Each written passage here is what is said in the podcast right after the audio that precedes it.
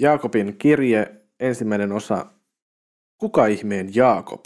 Tällä viikolla Raamattuavaimissa käydään läpi Jaakobin kirjettä viiden päivän ajan. Ja nyt tänään ensimmäisenä päivänä aloitellaan johdannolla Jaakobin kirjeeseen. Erityisesti tänään pohditaan sitä, kuka ihmeen Jaakob. Uuden testamentin lehdiltä löytyy aika monta Jaakob-nimistä henkilöä.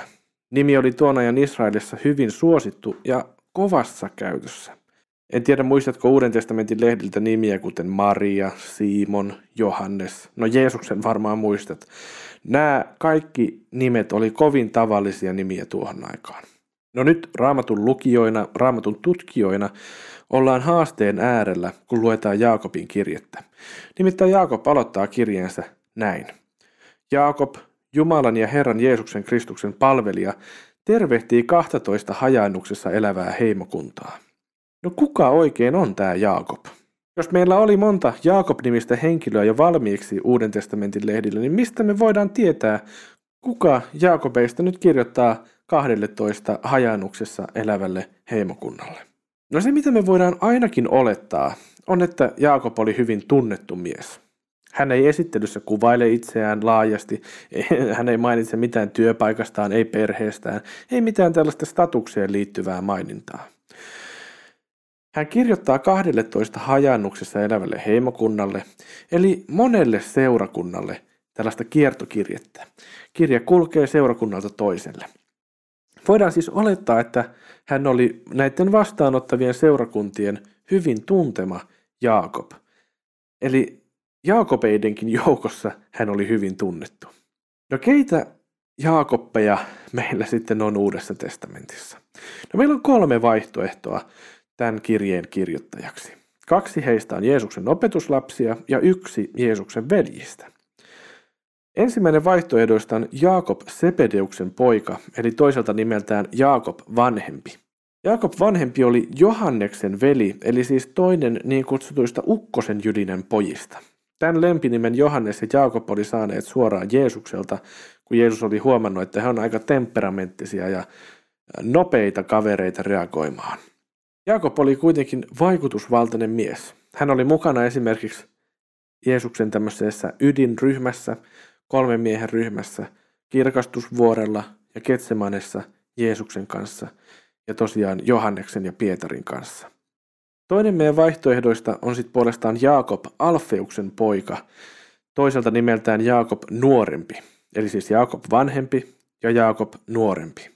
Jaakob nuorempi jää meille puolestaan hieman tuntemattomaksi. Oikeastaan hänet mainitaan Uudessa testamentissa ainoastaan osana 12 opetuslapsen listaa. Mutta hänen äidistään mainitaan, että hänen äitinsä oli myös Jeesuksen seuraaja ja oli todistamassa esimerkiksi Jeesuksen ristiinnaulitsemista. No kolmas vaihtoehdoista on sitten Jaakob, Jeesuksen veli Jaakob. Hänet mainitaan evankeliumissa muutamaan otteeseen ja aina kun hänet mainitaan, niin hänen suhtautumisestaan Jeesukseen, siitä puhutaan vähän niin kuin nihkeällä tavalla. Ajatellaankin, että, että Jaakob todennäköisesti ei uskonut Jeesusta hänen elinaikanaan. Ei todennäköisesti pitänyt Jeesusta sinä, mitä hän sanoi olevansa. Hän oli epäileväinen Jeesuksen suhteen. Mutta kuitenkin apostolien tekojen mukaan huomataan, että Jaakobista tuli pian Jeesuksen ylösnousemuksen jälkeen yksi Jerusalemin johtavista veljistä. No kuka näistä miehistä sitten on tämän meidän kirjeen takana? Kuten mainittiin, niin kirjoittaja oli hyvin tunnettu myös näiden Jaakoppien joukossa.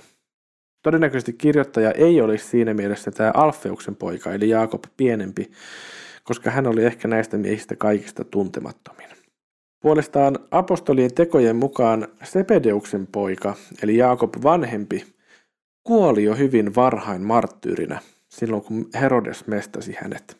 Tästä kerrotaan vaikka apostolien teoissa luvussa 12. Samaten apostolien teot puhuu tosiaan siitä, kuinka tämä Jeesuksen veli Jaakob puolestaan nousi aika keskeiseen asemaan varhaisessa kirkossa.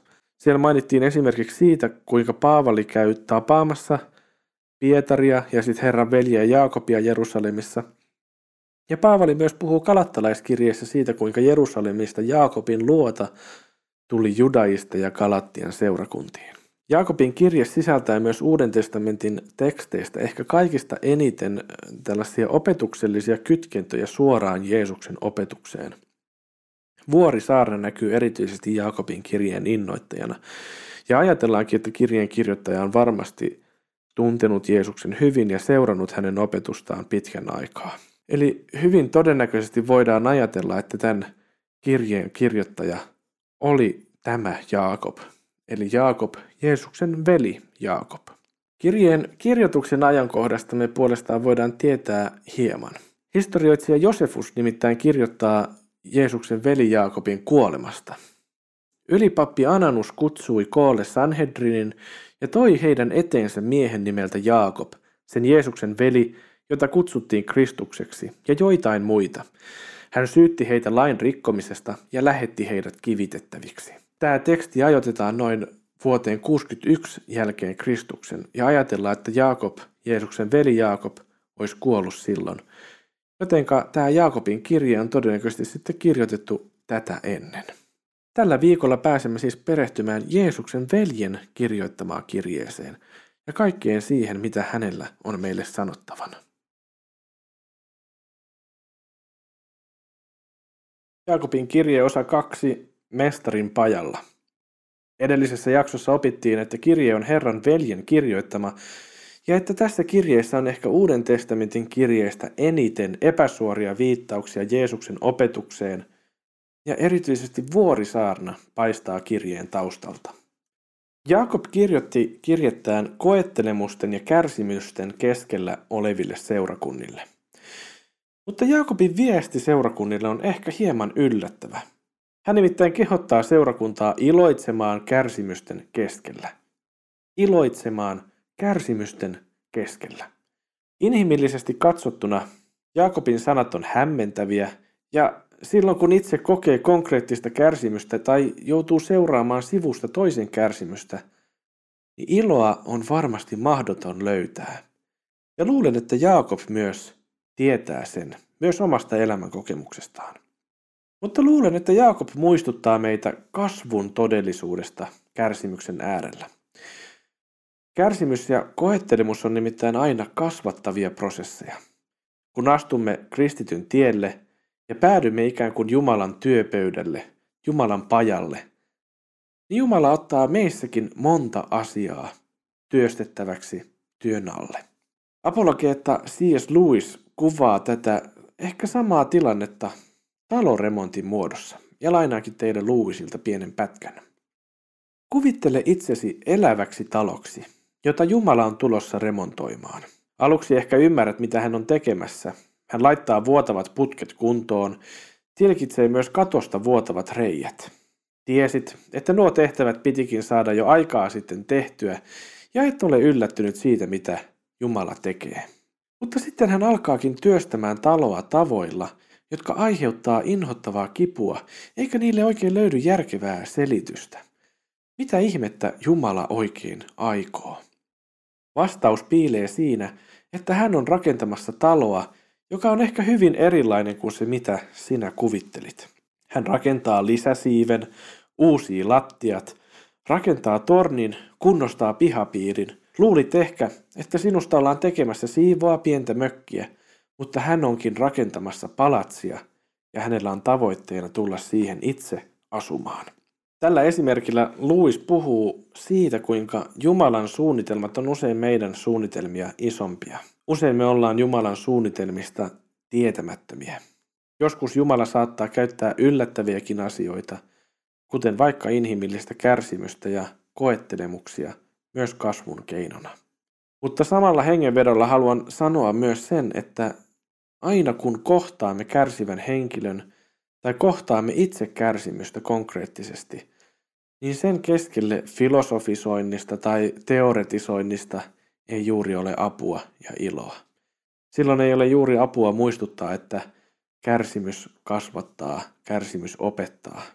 Silloin ehkä tulee Paavalin ohjeiden mukaan kohdata ihminen sydämeltä sydämelle, itkeä itkevien kanssa – kohdata ja kantaa Jumalan eteen. Kaikelle on sitten aikansa. Usein kärsimysten ja koettelemusten myötä syntyvä kasvu huomataankin sitten vasta jälkijättöisesti joskus myöhemmässä vaiheessa. Nyt kärsimyksen ja koettelemusten keskellä Jaakob kehottaa seurakuntia pyytämään viisautta Jumalalta. Hän mainitsee, että tämän pyynnön tulee tapahtua seuraavanlaisesti.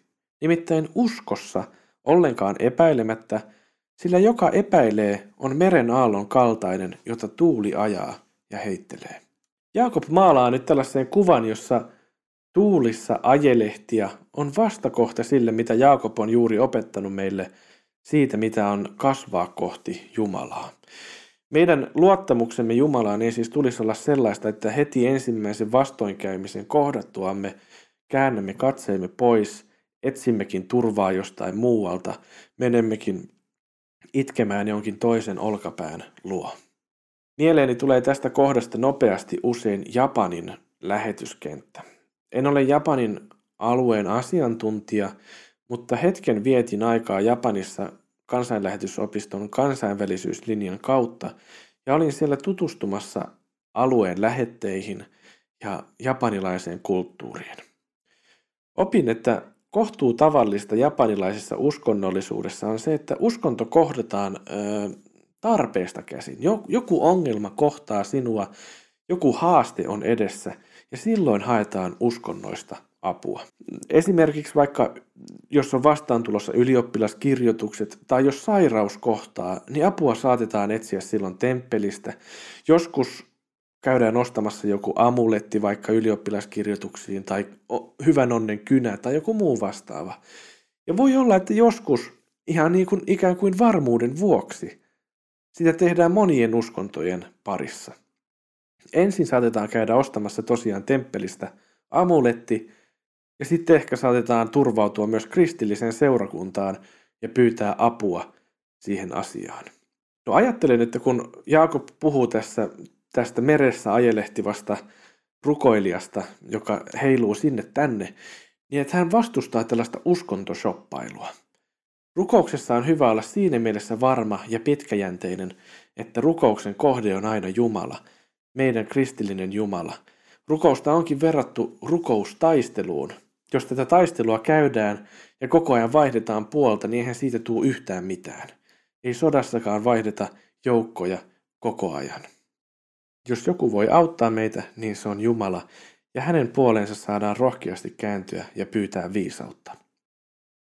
Ensi jaksossa pääsemmekin pohtimaan sitä, millaista on rakkaus Jumalan valtakunnassa.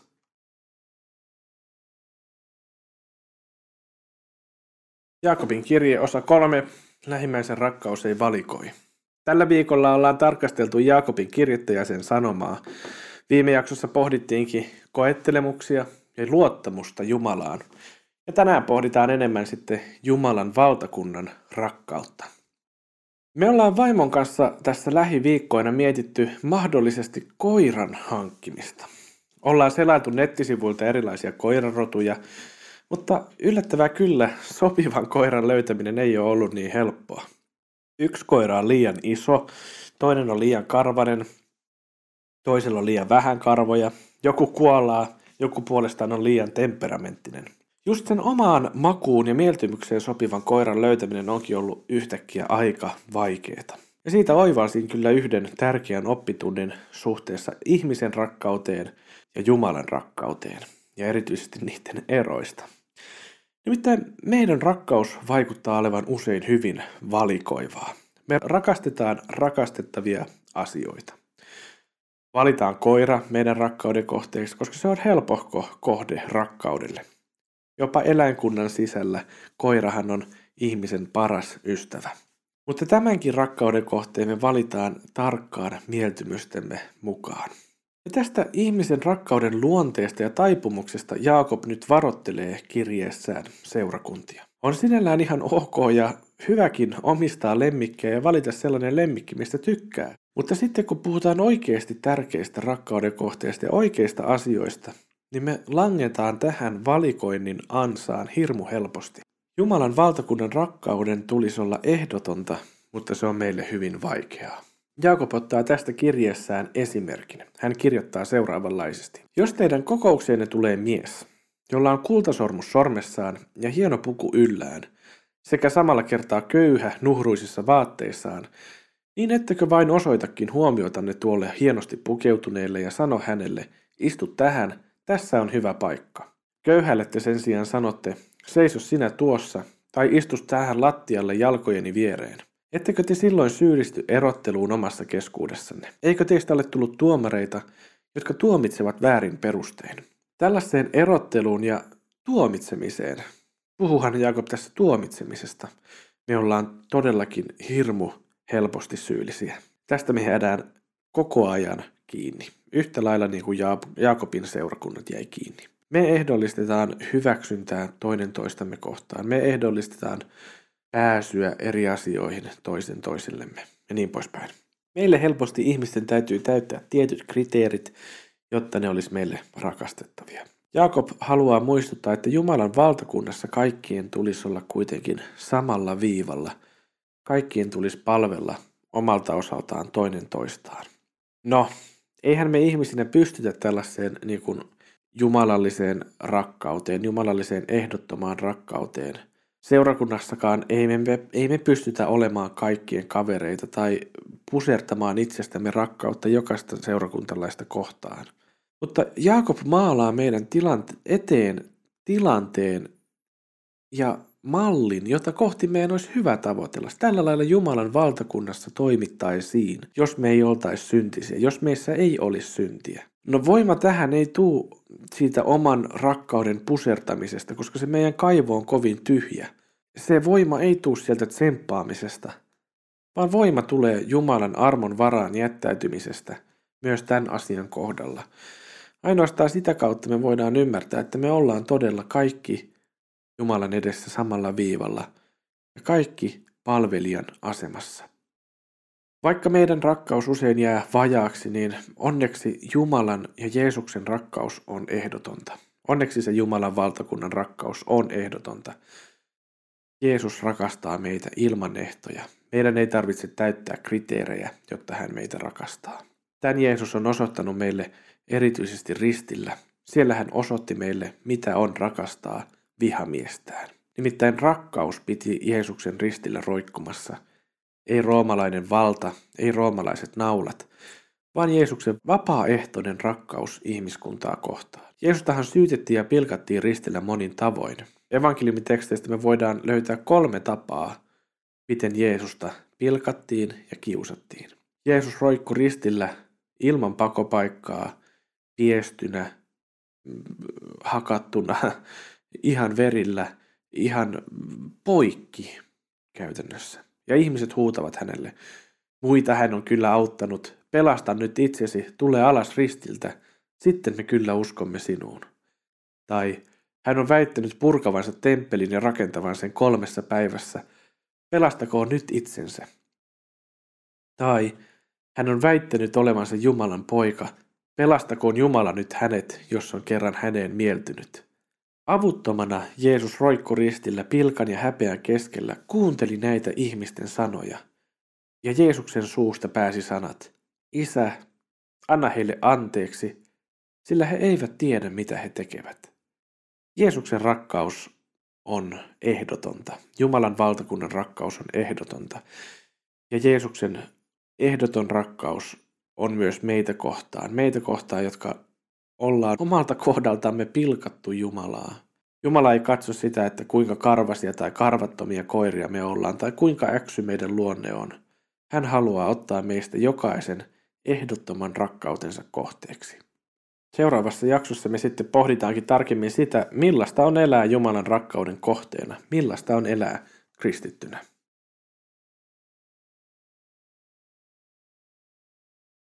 Jaakobin kirje osa 4, Jumalan valon alla. Edellisessä jaksossa pohdittiin Jumalan rakkauden luonnetta ja sen ehdottomuutta. Jumala rakastaa jokaista ihmistä ilman ennakko-oletuksia. No tänään pohditaan tarkemmin sitten sitä, että millaista on elämä Jeesuksen seuraajana Jaakobin mukaan. Edellisessä jaksossa puhuttiin myös hieman lemmikeistä. Ja ajattelin, että mä jatkan vähän siitä. Ihmisen ja Jumalan suhdetta on mahdollista havainnollistaa ihmisen ja eläimen suhteella. Sillähän lailla Jeesuskin aika useasti tekee. Jeesushan sanoo olevansa hyvä paimen ja me olemme lampaat. Jeesus hyvänä paimenena kokoaa lampaansa yhteen. Ja tämä on yksi monista tavoista havainnollistaa muuten aika vaikeasti hahmotettavaa suhdetta luojan ja luodun välillä. Jeesuksen vertaus maalaa kuvan siitä tilanteessa, missä on niin kaksi osapuolta, joista molemmat on, on tietoisia olioita, mutta toinen on kuitenkin selkeästi toisen yläpuolella tiedon, ymmärryksen ja hyvyyden tasossa. Se myös osaltaan selittää aika hyvin sitä, kuinka me emme ymmärrä aina paimenen tahtoa, paimenen ajatuksia, hänen toimiaan, hänen lampainaan.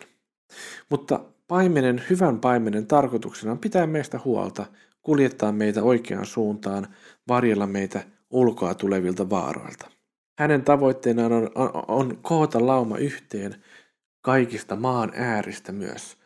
Jeesus puhuu, että hyvänä paimenena hän etsii jokaisen kadonneen lampaan luokseen, palauttaa hänet takaisin laitumelle. No, hyvin harva meistä tänä päivänä ehkä on lampureita. En tiedä, ootko sinä ollut joskus lammas paimenessa.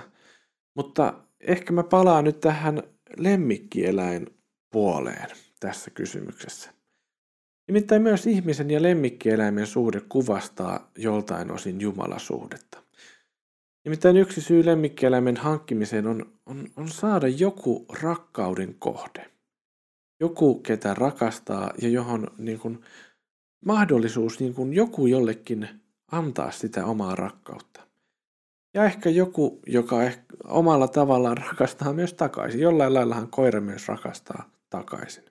No, samalla rakastamalla tätä eläintä, vaikka nyt koiraa, niin me koulutetaan sitä koiraa. Opetamme, tai ainakin yritämme opettaa sille, että elämme erilaisessa ympäristössä kuin mihin koiran luonnolliset vietit sitä ehkä vetää. Yritämme osaltamme tehdä koirasta ehkä hieman rakastettavampaa oliota kuin, se, mitä, kuin mitä se luonnollisessa tilassaan olisi.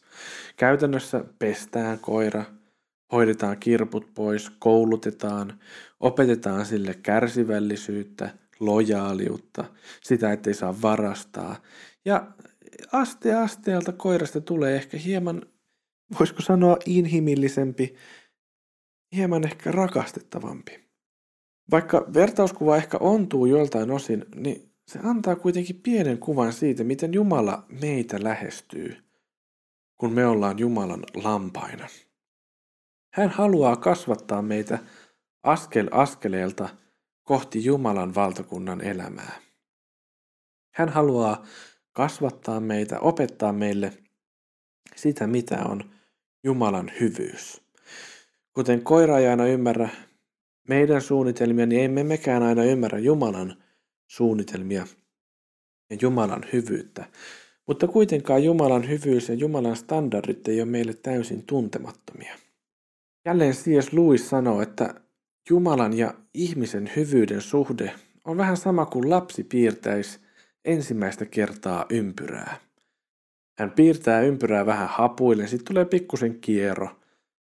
Mutta sitten kun hän näkee ensimmäisen kerran sit täydellisen ympyrän, vaikka auton renkaan tai polkupyörän vanteen, niin hän ymmärtää, että tuo oli se, mitä mä tavoittelin.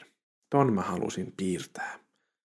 Jumalan hyvyyden ja meidän hyvyyden ero on vähän tämän kaltaista. Se ei ole niin kuin mustan ja valkoisen ero niin kuin päinvastaisia asioita, vaan samanlainen kuin lapsen ensimmäinen ympyrä, hapuileva ympyrä ja täydellinen pyöreä ympyrä. No nyt kirjeessään Jaakob korostaa tätä tematiikkaa.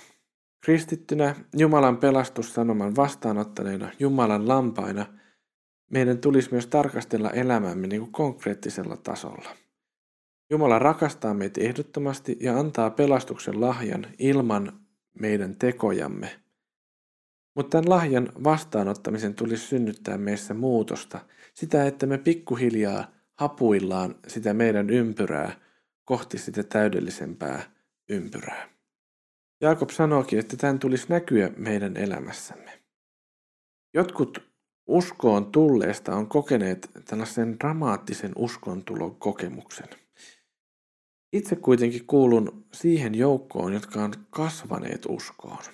Usein kun puhutaan siitä, että uskon tulisi jotenkin näkyä elämässä muutoksena, niin huomaan kokevani itse vähemmyyden tunnetta. Koska mulla ei ole elämässä tapahtunut tällaista dramaattista käännettä tai muutosta, vaan mä oon kasvanut tällaiseksi. Huomaan ehkä ennemmin vaan sitä omaa syntisyyttäni. Mutta ajattelenkin, että siinä on isosti muutosta, että huomaa oman syntinsä. Nimittäin syntisyyden huomaaminen ja tunnistaminen ja tunnustaminen on Jumalan tekoa meissä. Se osoittaa, että me aletaan tunnistamaan Jumalan hyvyyttä, aletaan mittaamaan Jumalan mitalla sitä meidän omaa elämää. Ehkä pikkuhiljaa Jumalan armosta myös kasvetaan Jumalan lapsina niin, että ei rikottaisi niin paljon toinen toistamme, vaan elettäisi Jumalan käskyjen mukaan, joiden tarkoitus on suojella meidän lähimmäistämme. Seuraavassa jaksossa puhutaankin enemmän nöyryydestä ja palvelijan kutsumuksesta Jumalan valtakunnassa.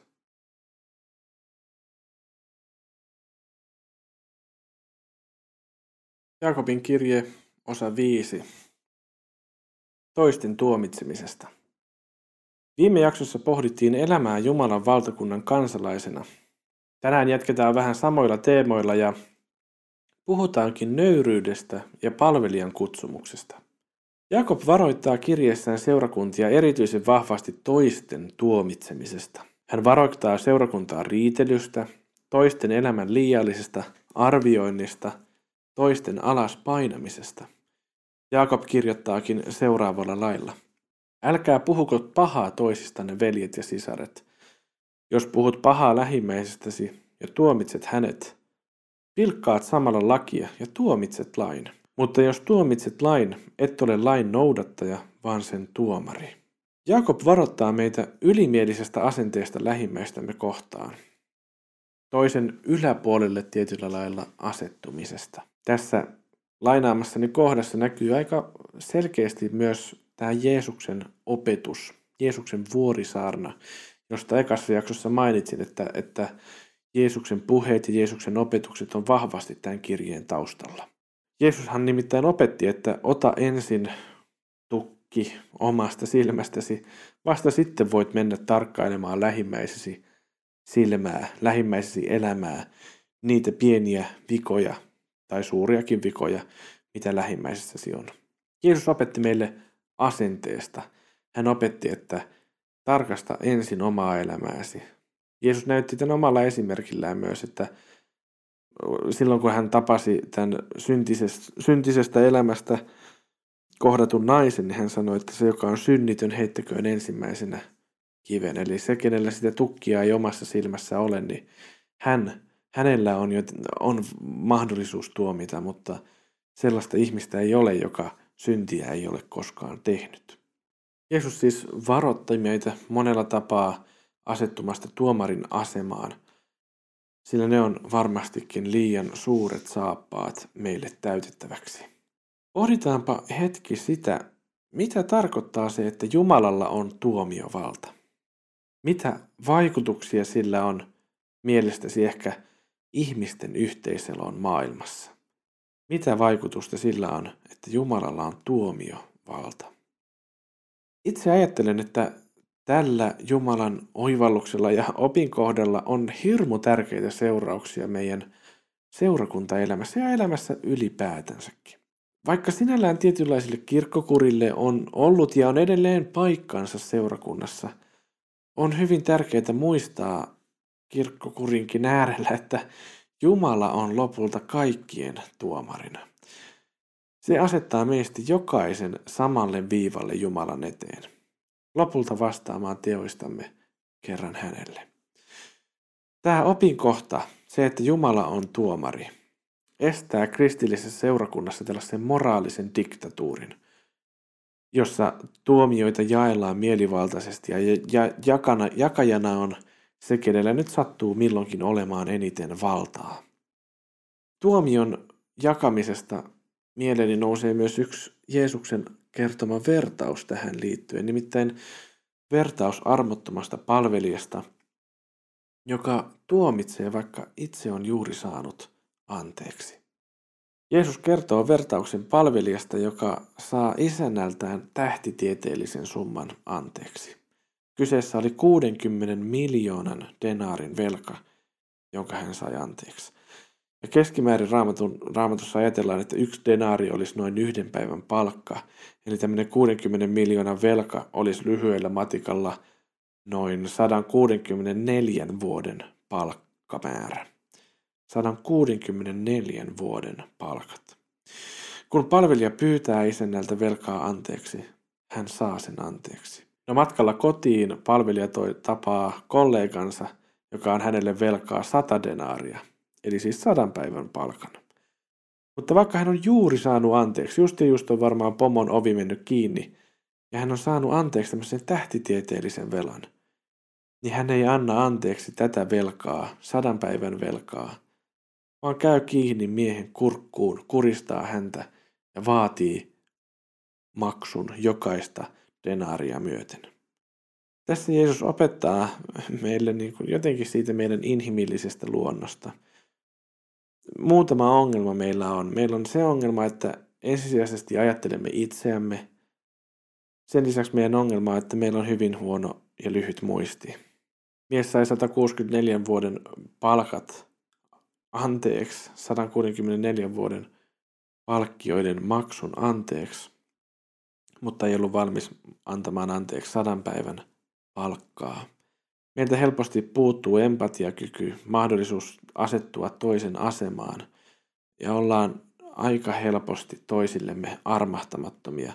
Sen sijaan, että ajattelisimme toisistamme parasta, saatamme jopa etsiä niitä syitä, millä me voidaan toinen toisemme tuomita. Jeesus kuitenkin opettaa meille palvelijan tehtävän merkitystä. Hän osoitti sen itse pesemällä vaikka opetusla, opetuslasten jalat, opettamalla, että näistä teoista on Jumalan valtakunta tehty toisen palvelemisesta, armosta, armahtamisesta, anteeksiantamisesta. Ja siihen hän haluaa meitä yrittää myös kasvattaa. Jumalan valtakunnan ajattelumalli on meille nurinkurista.